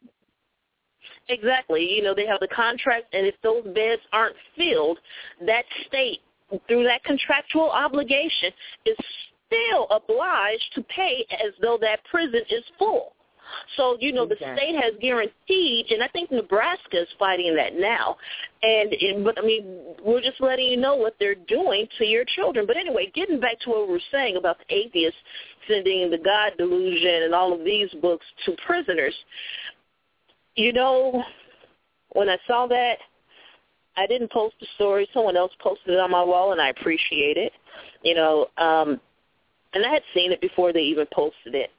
And I was looking at this, and it goes back to some of the things that I've complained about in the past. What exactly right. is the secular community doing in communities of want, if you will, of need, if you will? Right. And I haven't seen too much of anything. I mean, they gave away some turkeys. That's cool. You know what I mean? and, and what I find ironic is, you know, they're giving away, you know, Christmas baskets and turkey baskets. I'm sorry, Thanksgiving baskets. But these are holidays in general that atheists condemn. Right. What about the rest of the year? They got to eat the rest of the mm-hmm. year. But the thing is, is right. that we don't have a lot of money. We don't have the stability and the piggy bank that the church has. I understand that. So I'm not coming down too hard, but I just want you to think about these things. And, you know, you're giving them copies of The God Delusion and other books like that, you know, written by evolutionary biologists. Really? Seriously? Yeah, I mean, especially especially when you're talking again about people even who even when they are literate, like they can actually read and comprehend a text, right? Who right. even when they're literate, and you know they have general literacy they don't necessarily have scientific literacy you know exactly. what i mean and so you exactly. want to hand them these books like that doesn't even make any sense to me now don't get me wrong i do believe i i don't think that there's any reason why um a, a prison library or or the books that you know prisoners have access to should be limited you know to um to religious texts and and not right. include any non-religious texts. That's not what I'm saying. But at the end of the day, we have to think about our priorities. Why is it? Uh, why is that program that we're talking about giving these copies of God Delusion? You know, why are we not also pairing that with a, a program in you know in in you know just general literacy? You know what I mean? Exactly. Or even in scientific literacy or even a program that's linked to some kind of job skill development or whatever. You know what I exactly. mean? Exactly. Exactly. You know, and and you know, it's it's just it's interesting because like with the STEM programs that are out there, you know, and it's generally for, you know, um children and younger folks, but they need to have programs like that for young adults and especially for people that are coming out of the prison system. Train them right. up. But see, the thing mm-hmm. is, is that they want the recidivism. They want them to right. go back. You know, they're betting on your individ- on that individual coming back to jail. They make money. Uh, basically, you know, we want you to go. Some of these private jail systems are on the stock market. Right. So they are literally gambling on your life, the lives of your children, your friends, or people that you love. Every right. it's, it's a gamble, and so right. we just want to think about these things. But anyway, we we kind of veered away from what we were talking about. but it's well, okay. No, I mean, it's no, it's not really though, because I mean. No, it's not really a, a, a you know veering off topic because that is to me the epitome of church hurt atheism. This sort of tit yeah. for tat, as as Raina said yesterday, sort of gotcha atheism. Yeah. You know what I mean? Well, if the, exactly. if the church is going to go into the prisons and give out Bibles, or if the Gideons are going to give away, uh, put Bibles in every nightstand in the country, well, we're going to try to put copies of the God Delusion. And it's like, it's like but you I mean, know, there are that's the conversation that we've had in the past. Whereas Yeah. with this community, the atheist community, again, you know, not pointing the finger at anybody specifically because I've done that enough, but as long as there are some people who feel that as long as we're giving it the middle finger to the church and we're able to take one or two of their people or a few people here and there, that we're winning and that we won. And this has Right. come back to harm the atheist community on a number of occasions. So we have to Right. do better at that. Mhm. You know, and it- exactly. right? You know, Raina was talking about gotcha atheism. You know, that's a bunch of bullshit, and that's what a Right. lot of these games that are being played. You know, both you know throughout the community. You know, black, white, Latino. I'm seeing it all over, and I'm like, this is Mhm. ridiculous. It's absolutely Right. ridiculous. And You and, know, and, and- and, and- and honestly, and honestly, I think it hurts the long game. I think it's the lo- it hurts the long game. If your long game is to attract more people to this community, if your long if your long game is to is is to increase our numbers, I don't think that's that's even a smart strategy. You know what I mean? To Exactly. And I'll give you one example of how they went totally wrong. When they Mhm. gave that ex-SDA pastor that's trying out atheism for a year, when they gave him Mhm. well over $16,000. Well, you know what? If I was a believer, I would convert to atheism for a year too. If you would give me some money, hell yeah, I got bills that need to Right. be paid tonight. So, you know, when you write a story up on me and get me an Indiegogo fund and, you know, send me some loot this way and I only have to do this for a year, you know, I, hell yeah. I mean, that's, that's how I see Right. it. I mean, but, you it's know, it's just it's just and it, and it's just it's just simply ridiculous. I mean, I mean, first of all, atheism is not a lifestyle choice. You know what I mean? right. It is a position that one has on the issue of faith in deities. That's it. It's just it's a position. It's not it's not a it's not a lifestyle choice. Like I don't get up in the morning and say, okay, well the first thing I got to do is not pray to God. I just don't Right. pray to God. It just it doesn't enter into my thought processes. You know what I mean? It's just not Right, a part. We don't of, have of my life. and we checking it off as we get along, go along. Okay, I'm not gonna Right. thank God for waking me up. You know, and you know, I'm not Yeah. gonna pray over my I mean, it's a life. Yeah, exactly. It's just like you know, it's just like how people say like atheism is a faith, like bald is a hair color. You know, atheism is a lifestyle, like you know, like bald is a hair color. It's it's it's not a lifestyle. It's just it's just a position. It doesn't describe anything else that I do in my life. Everything else on paper between me and a Christian is going to look the same, except for maybe my Wednesday and my Sunday nights. you There you know, go. my Sundays, my. Sundays, see, my Sundays. You know. Exactly. And see, and that's the whole thing. You know, basically, when we were talking on the panel yesterday, we were talking about you have a lot of different, you know, um, atheists or, you know, different types of atheists out here. The only thing we all have in common is the lack of belief. That's it. Mm-hmm. You have some atheists that are hardcore atheists and they go hard in the paint. Yes, they do. And I understand those are the more militant ones, okay? That's fine. Mhm. They have a purpose for whatever it is that they're trying to achieve.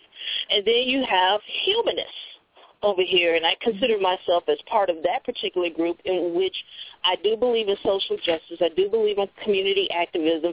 That's what I have an interest in.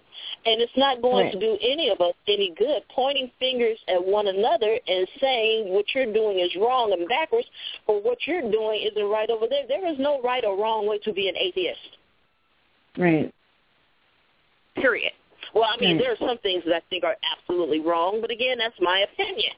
You know, um, Yeah, but they're wrong not But- because atheists do them. They're wrong just to do them. You know what I mean? exactly, So, exactly, Yeah. exactly.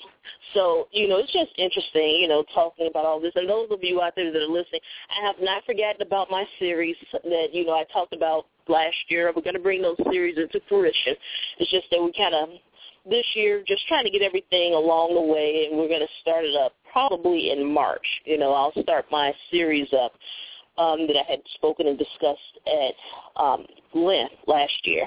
But um, I didn't want you to think that I forgot about that. But, you know, right now we're just addressing, you know, what's happening in this community. But it's, it's, it's interesting, you know, when I look at the community as a whole, we're growing we're growing, and that's you know a really good thing. And you know I'm pretty proud of what we have accomplished, but we have so much more to do.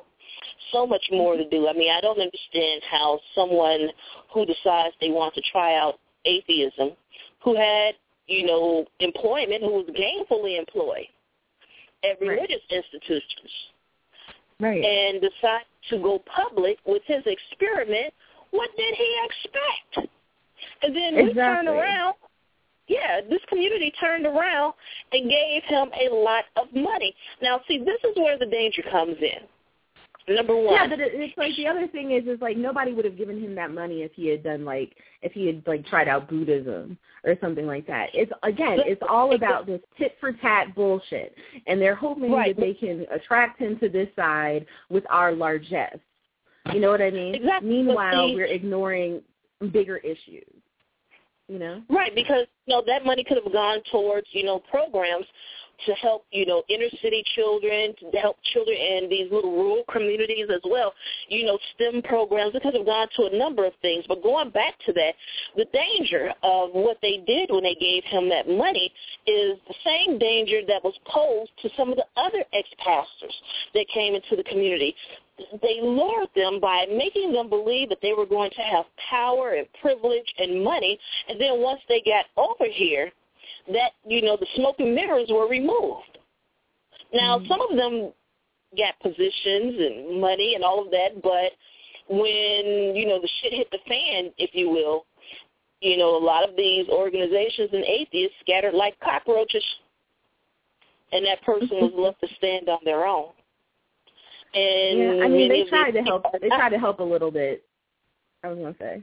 Yeah, yeah, they mm. tried to help a little bit, but these, some of these people, you know, picked up their whole families, and their spouse may have given up a job that they had, you know, had for years, and they gave mm. up the home that they I don't feel sorry for them though. We already talked about this. Well, I'm, not, I'm not necessarily talking about feeling sorry for them, but what I'm saying mm. is is that it's a danger because the thing is is that they have these people thinking that they're going to have that power, privilege, the money, and then they get over here and it only lasts for a season. And then after well, that, yeah, you're your also well, some of the, well, this particular person also, you know, lied about it, and what and what right. other people know we don't know. You know what I mean? But uh, it certainly, but the fact that this person was embedded certainly, again, goes back to this to this notion of tit for tat atheism. It's like, hey, we got exactly. one of yours. You know what I mean? Exactly. We got one of yours, and they're better without they're better without religion. You know what I mean? And it's like, no, they're not because they're still doing the same things over here. And some of these people who've come over here, you know, since leaving the church, they've set up their own churches, which is problematic for a whole host of reasons that Kim and I have talked about in the past. You know what I mean? Now, oh, I, I, oh. Now, now, Kim, now, now, I definitely am against, you know, the uh, atheist churches because I'm not really about the whole church vibe. I'm definitely, but I don't condemn necessarily, you know, atheists getting together. You know, even for the, you know, the Sunday assembly type things, I just, I just feel like there, right. there, there is a there. You need to be somewhat vigilant when you're looking at some of these organizations and what exactly. the people are doing. You know what I mean? Exactly. So I'm not exactly. gonna, I'm, I'm, I'm, not going to right outright endorse them yeah, I'm not going to outright right. endorse any of them right now because I don't know enough about any of them. But I'm not going to um right. con- I'm not going to condemn them either. I'm just going to say that given right. some of the things that we've seen, I think that there's enough reason that one should be leery. You know exactly, and you already know how I feel about this. You know because oh yeah, we talked about it. yeah, you have people out here calling themselves atheist pastors. I need for someone yeah. to explain that to me. Explain, Lucy, Yeah. what's an atheist pastor? Help me to understand. Explain. Explain I don't that. like I mean, you. you know, and I'm not I'm not mocking anybody, I'm not ridiculing, but you know, I need for you all to understand and to see what you're doing. And then you wonder why a lot of believers don't take us serious or they accuse us of doing the same things that they're doing and we are. We are. Right. need for you to see this and to understand. You know, let's go ahead. Let me go ahead and pick up this call here. Uh, This may be Okay. Deborah, but it's coming up one one one. Hold on a second. Let me pull him into the conversation. Is this Deborah one one one? Yeah, can you hear me? Yes, Hey, ma'am. Hey. Can you hear me? Yes, Yes, ma'am. Oh, okay. Yeah, this is me. How y'all doing? We good. We're doing good. Huh? I'm enjoying the conversation. Excellent. Excellent. Excellent. You know, I think it's a very important conversation to have. And, mm-hmm. you know, it's a lot of this, you know, to discuss these behaviors and to understand, you know, what's going on and to get to the root of the problem, you know, as some people would say, peeling away at the onion, right? One layer at a time. And and it You know, happens. and go ahead, honey. I was just gonna say, you know, y'all were talking about somebody hurting you in church, and that's why some people are against the church. But you know, when I was now, you know, I, I, I'm gonna tell my age, right? I'm 60, right? And when I was in elementary school, that's where I got hurt at because it was like, well, see, you gotta understand, I was reading before I even got into first grade, right? Because I Mhm. used to That's like right. to read my brother's my brother was eight years older than me. So I used to love to read his books, and I always been like that, right? So Mhm. It got back then. If you was a little, if you was a, a woman or a girl or a female, you know, certain things you weren't supposed to. You you weren't you were supposed to be stupid in a way. You you know what I mean? Not they wouldn't say stupid, but you certain things. You know, women were considered as lower than men. Okay. Right. And and teachers would look at you like, and I mean they would be angry, rolling their eyes at you. Who you think you are? You know, and and like you know, I I kind of had kind of my hair is very thick. Of course, it don't stand out a little bit, but I was thick, long hair. And they would look at you like, who you think you are? You know, and and that's where I I got my most hurt. But as far as wanting to learn more, I got that from the church. Because when they couldn't answer my questions, that what made me start researching. And I, Right. I always like, like I said, I always like to say I was born in church. You know, because Mhm. it's, been- you know, it's been, I've been, I've been there for ever since I can remember. You know, Right. so like, you know, church didn't hurt me, but church made me want to research. Right. Right. Right. And church right. made me want to research too. I mean, uh, Deborah. I mean, I wasn't born in church. I mean, I was I was Christian in the Catholic Church, but I didn't grow up in the Catholic Church. I I've been to a Catholic church maybe twice in my life. You know what I mean?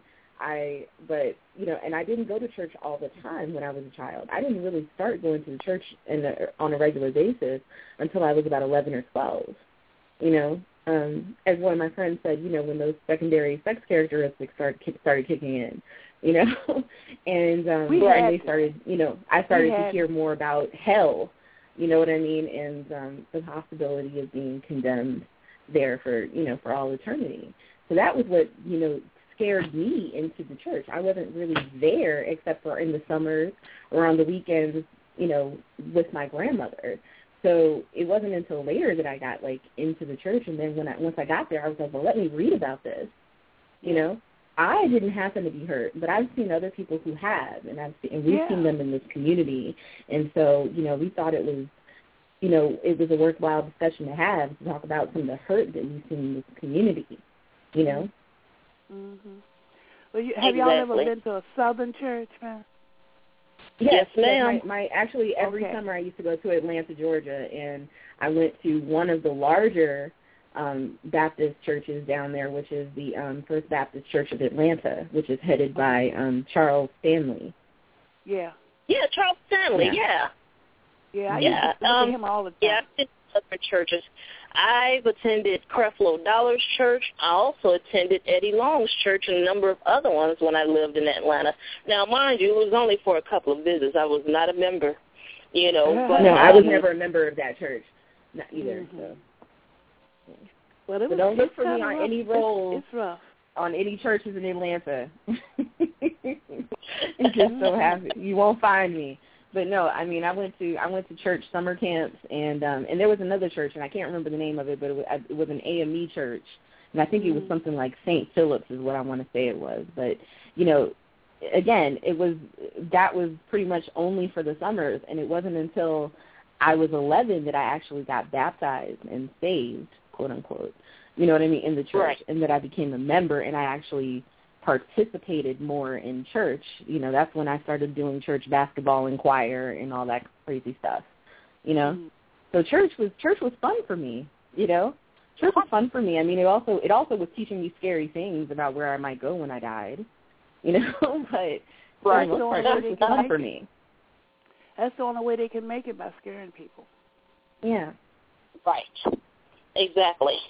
Exactly. And so um it's it's just interesting because I think we've all have come a long way as far as you know um where we where we've been as far as our knowledge, our enlightenment, our individual um, you know, um, growth. And, you know, I just think it's important that we understand that and we recognize that and we understand that it's going to take some people a little longer. And that's okay because, I mean, I've even acknowledged that, you know, I'm still, I'm still growing myself. I'm still deprogramming. So for the ones that are out mm-hmm. there listening, you know, I tell you, don't feel bad about it because it takes time and we're we're still going through the same things ourselves, deprogramming ourselves from saying certain things. I mean, I've talked about how there have been times I've been in my car and sliding around on black ice, and you know, after I got done cussing, you know, Jesus came out of my mouth, and I, you know, so, so you know this has been ingrained in us, you know, and I forgot Yeah. this week was Super Bowl weekend until Raina reminded me. Go Richard Sherman. You know, I'm not necessarily rooting for a team, but because he's on the Seahawks, I'm go ahead and root for them real quick. But to be honest with you, I don't watch football. No idea, and I really don't care. One of my distant relatives actually used to play for the Seahawks. So I'll go ahead and I'll say go Seahawks. So There you go. what about you, Deborah? Who are you rooting for? Yeah, I'm. I don't care. I'm, I'm not into. You know, I'm. Just say I've go always, Seahawks. Look, I, it no, don't Deborah, matter. You know, no, I don't care. no, go say, go know. ahead and say go Seahawks just for Richard Sher- Sherman. Oh, okay. Go Seahawks. Okay. Whoever it is, I don't Yay. even know. Yeah. Oh, that is too funny. Yeah, I'm sitting here. I'm looking at my nachos. I went and bought me some nachos and some uh, a can of cheese. We're gonna eat real good today. But um, and and when I say we, I mean me, myself, and I. But you know, Right. again, you know, you know. Now, one thing I want to do is I definitely want to acknowledge Deborah.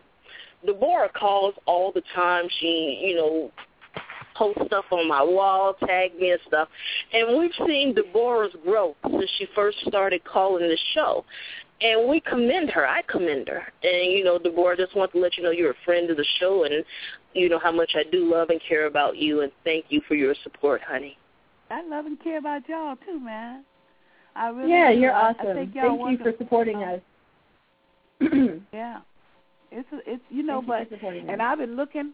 I I like to look on the computer. You know, it's a it, you know what? It's a lot of groups out there that are Yeah. thinking the way we are. You know what I'm saying? It's just it, Yes, it's ma'am. amazing. You know, all over the world.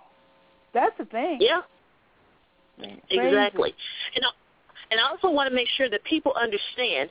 Now there is, you know, you know, I've, I talked to a variety of people. Now there are some Christians that consider themselves as free thinkers. You understand? And there's such there is such a thing as a Christian humanist.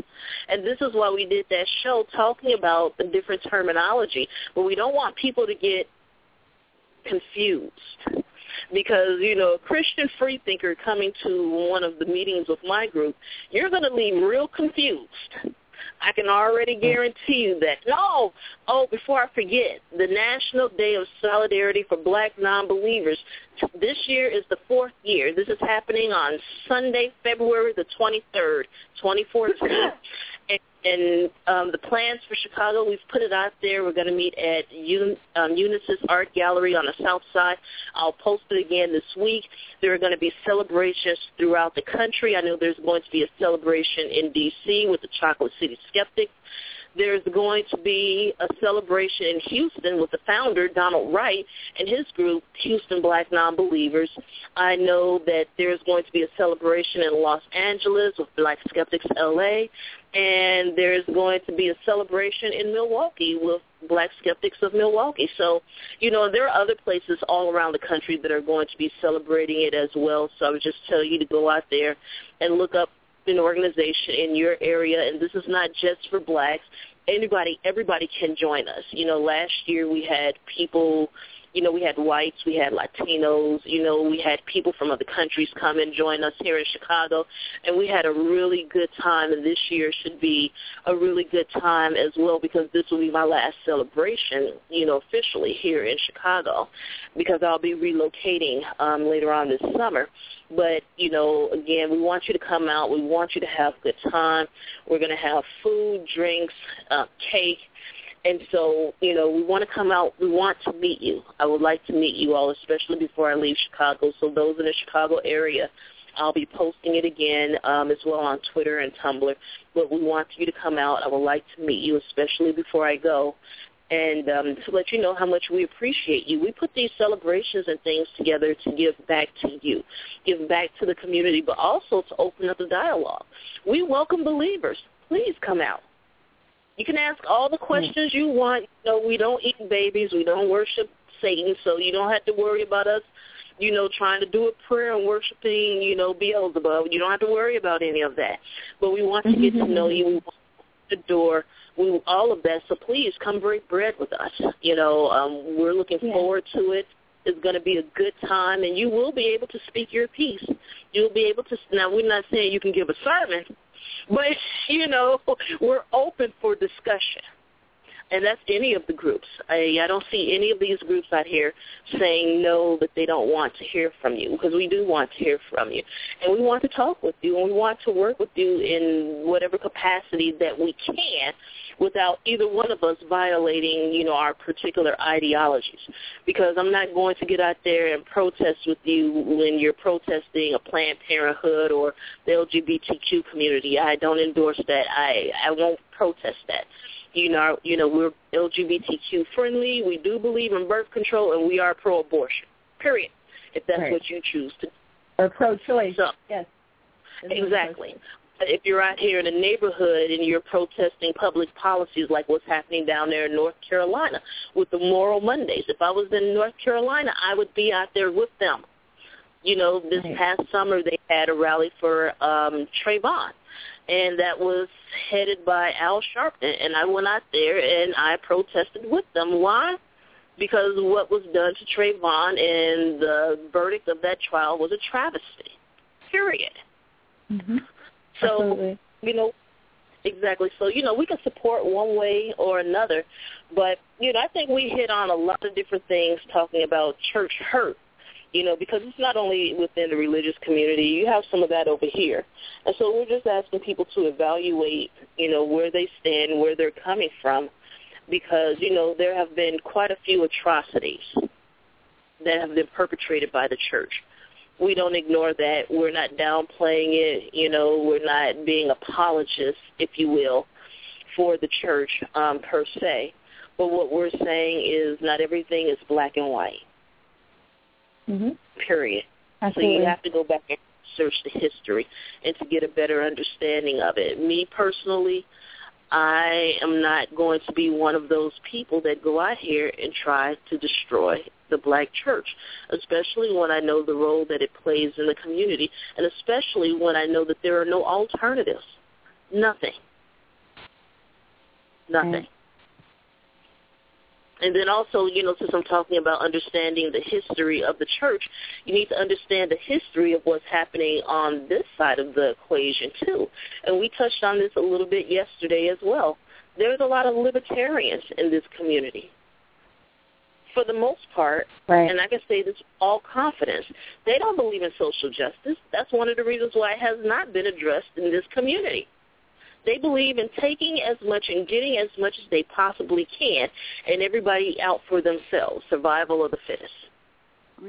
Well, it's hard to survive and to thrive and to grow when there are public policies on the group on the books that are set to oppress you. But no one wants to talk about, Right. you know, the underlying issues with all of this. They just want to say it's the church, and it's more to it than that. Undercover. Exactly. Exactly. That's what I And what's happening, and this is just my opinion, I'm seeing some of the same things in the atheist community that I've seen in the religious community. They get people so riled up about a couple of specific issues, and I'll give some issues like, uh, you know, abortion, you know, marriage equality, and especially in the church, they get people so riled up about that. And even, you know, in this community, you see some people really riled up about it, but they're not addressing the real issues. Mm-hmm. So they have you focused on one thing when you really should be focused on all of it, not losing sight of some of the real issues in the community. When it comes to the church, some churches, not all of them, because there are some out here doing good works, and I want to acknowledge that. But with some of these churches, they have people focused on marriage equality, you know, abortion, the LGBTQ community, but they're not addressing, you know, why the school system is failing in that neighborhood, why the schools, you know, half the toilets in the school don't work, why the kids have to share books and can't take books home to do homework and study. You know, they're not addressing, and there's a number of other issues, but they they take they can't answer those questions, and they don't want to address those issues because a lot of them are tied in with the politicians. So the question should become is you know, that we should be asking is where is the money? What's happening? And we've pointed out about how some of these churches own portfolios of real estate. They're not paying mm-hmm. taxes on that. And the- the money that goes into the school system is based on the tax base.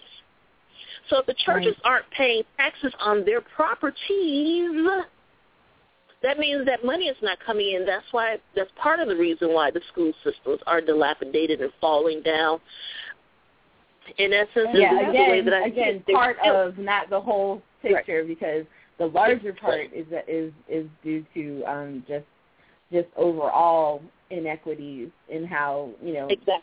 tax dollars are administered, you know, to And- school Exactly. districts. And you know that Yeah. that that gives you that that gives you an example of the church being hypocritical, because in the Bible it says, "Give to Caesar what is Caesar." That's right. You know what? I'm, Right. They're the only ones that say that. So who Right. who was they talking about? Right. Exactly, and that's Us? why. Yeah, yeah, and that's why you know I posted that article that was talking about Ernie Chambers, and he was talking. You know, this is a black atheist legislator, and he basically was, you know, putting legislation out, basically saying that the, the church should be taxed, and the, the church Right. should be taxed. They're taxed at the commercial tax rate. Something should be coming out of that, and not just the building on which they stand, but the property. Because a lot of people don't realize that a lot of the properties that the churches get, they get for a dollar. Yeah. You know, Oh, and yeah, or oh, you know they thousand. Yeah, exactly. And then not only do they get the church for a dollar, then they receive grant money to rehab the property. See, there's so Yeah. much to talk about. And again, again, we also have to put, you know, some. We also have to talk about, you know, the fact that this is not all churches. You know what I mean? exactly. And and while Exactly. I certainly believe that, and while I certainly believe that there are there are some of these larger churches, particularly, that can afford to pay a commercial tax rate. That there are some Right. small churches that would be harmed. You know, we have to keep that in mind too. That there are some small churches that actually do some of the work in these communities that you know is valuable. You know what I mean? Who do not have that there portfolio. be- Who, Exactly. Right, who might yeah, actually and, be know, hurt by those are sorts of things too. So we have to keep that in mind. That's all I'm saying. Exactly. Yeah, and there there will be some exceptions, but uh, you know I'm also talking about a lot of the faith-based initiative money as well as the the local city, state, um, you know grants and federal grants that are given to some of these churches. They're not audited. They're not audited. Then the people do not have to declare where the money went or what they've done with it, even though they've written a grant to receive these funds. I mean, it just needs to be overhauled and revamped. And again, you know, like Raina said, we're not talking about all churches. There are some small churches that are out here, and you know, they are feeding the neighborhood. They are, you know, uh, you know, out here and you know, giving clothing away. They're out here and they have health fairs in which they talk about HIV and AIDS. You know, it's, it's a different scenario for different places, and of course, there are always Right. some people. To be honest with you, the people that I'm talking about, the churches that I'm talking about in particular, they're the exception and not necessarily the rule. And unfortunately, right, they are the exception and not the rule. Uh, and I'm just, I, I'm just saying, you know, we have to keep those places in mind because I would hate for us to, you know, get get on this kick of we got to get these churches taxed. You know what I Right. mean? And then Right. find out that we're um we're actually doing more harm than good. That's right. You know? Exactly, and that's why I say they would have to be viewed and you know evaluated on an individual basis. You know, and that's that's the honest the goodness truth. Agreed. But um, anyway, yes, yes, great conversation. Next week we'll have Christopher Everett, and he directed a documentary called Wilmington on Fire. I cannot wait to see this movie. I am so looking forward be an to this. awesome show. Yeah, yeah. So high noon next Sunday, February the ninth. And on that note, let me see here. I'm trying to see if I'm going to play Raina's favorite song. Which one? What song is that? I don't know what you're talking about. That's funny. uh, uh, well, we're going to play one of our favorites up here, and you know this is dedicated to our little friends that came into the chat room. But on that note, guys, you all have a great weekend. Go Super Bowl. Only thing that I'm going to really find about this Super Bowl thing are my nachos. Anyway, good mm-hmm. night, everybody. Thanks for listening in. all right, take care, everybody. Y'all have Bye, a good y'all. one.